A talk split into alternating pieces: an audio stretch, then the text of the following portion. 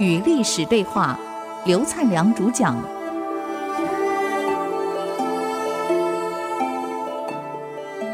这里是 IC 之音竹科广播，您所收听的节目是与历史对话，我是刘灿良。那么我们上次讲到这个周亚夫的问题，现在皇上告诉世宗，我们既然没有事先行文，那么没有验明身份，我们怎么进去？第二，他说您的官服是西服，其实没错啊，您这个布料到处都买得到，有人买一买就按照这个服饰做了，就穿上身上，到了营区讲我是官员，就开门进来，你想这天下不乱的套了，连我这个皇上的衣服，这个汉朝皇上衣服是黑色的，黑布到处买得到，做一做一穿，我是皇上就可以进来了。以前又没电视机，又没照片，谁晓得皇上长什么样子？衣服一穿，我有这个黄袍，我可以进来了。你说天下能不乱啊？拿我的玉佩检查是验明身份，周亚夫没有错。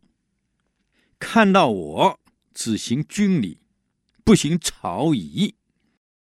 先皇帝定的朝仪是在朝中用的，早朝用的。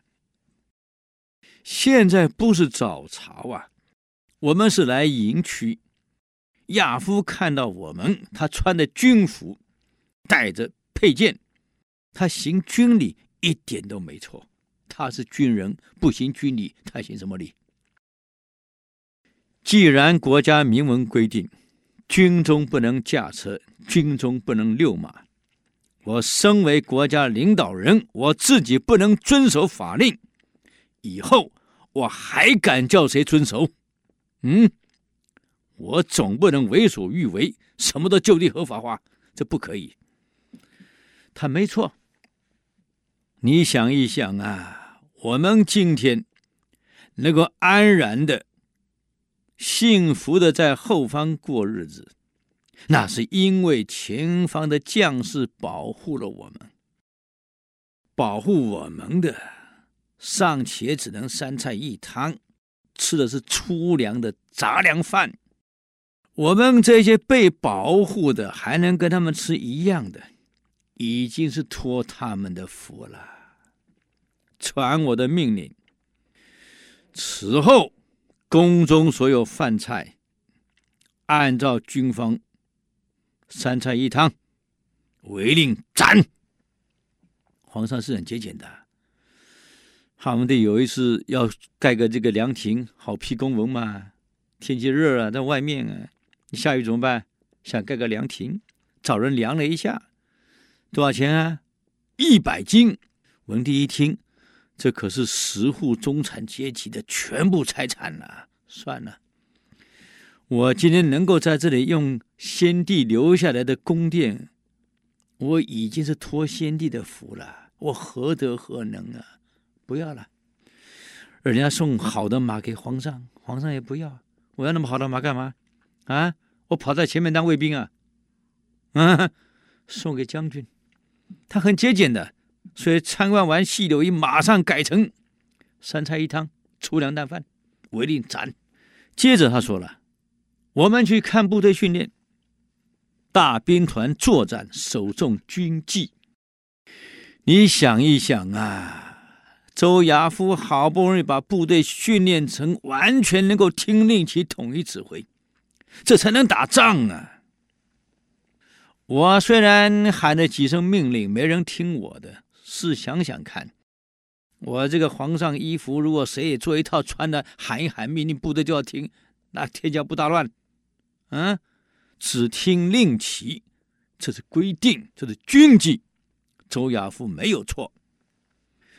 送我出门，外面的安危是御林军的事情，他嘛行完军礼就进去了。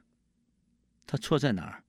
一个组织这么大，每一个人的职责不一样，我们最担心的是一个组织里面不好好把自己的责任做好，天天去看别人做好了没有，管人事不把人事管好，跑到现场，哎呀，你们品质有问题，哎，你们的工程计划错误。那搞工程不把工程搞好，你跑去检查品质，跑去看人事没管好，这就不对了。我们应该先把自己职责做好，而不是去看别人做了没有。周亚夫的职责是把云区处理好，我出去后的安危是御林军的事，他行完军礼就进去了。亚夫没有错呀。我看了今天一天，我的看法跟你不一样。周亚夫没错。世忠，你告诉我，你刚刚跟我说你是学什么的？法律。那就好，既然你是学法律的，那你的职位是什么？侍中。那你告诉我，依法你的职位是侍中，你的职责是什么？伺候皇上，服侍皇上。那就对了，你的职位是侍中，你的职责是伺候皇上，服侍皇上。那么你不觉得你刚才讲的那一席话已经超出你的职责了吗？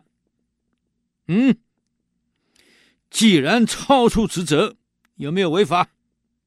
有没有？当然违法了。既然违法了，依法是不是要处理？这世宗慌了，皇上是要。那好，我在这宣布严肃处理，免去一切职务，解除党内外一切职务。当场侍中官帽给脱了，马上拉下车去了，结束了。各位，你想想看，这是汉武帝的处理方式啊！马上这个风声就传到外面去了，就传到营里去了。各位，你想一想，您是周亚夫，当你听到皇上这样处理侍中以后，你身为周亚夫有什么感觉啊？能不感激皇上？能不誓死效忠？当然会嘛。所以文帝处理问题有他的一套啊，处理得很好啊。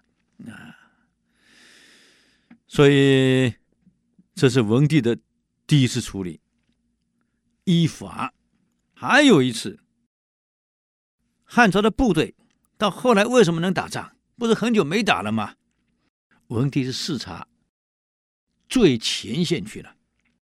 文帝有个特征，都喜欢到各地去看看老百姓生活呀，各营区呀，又跑到前线去了。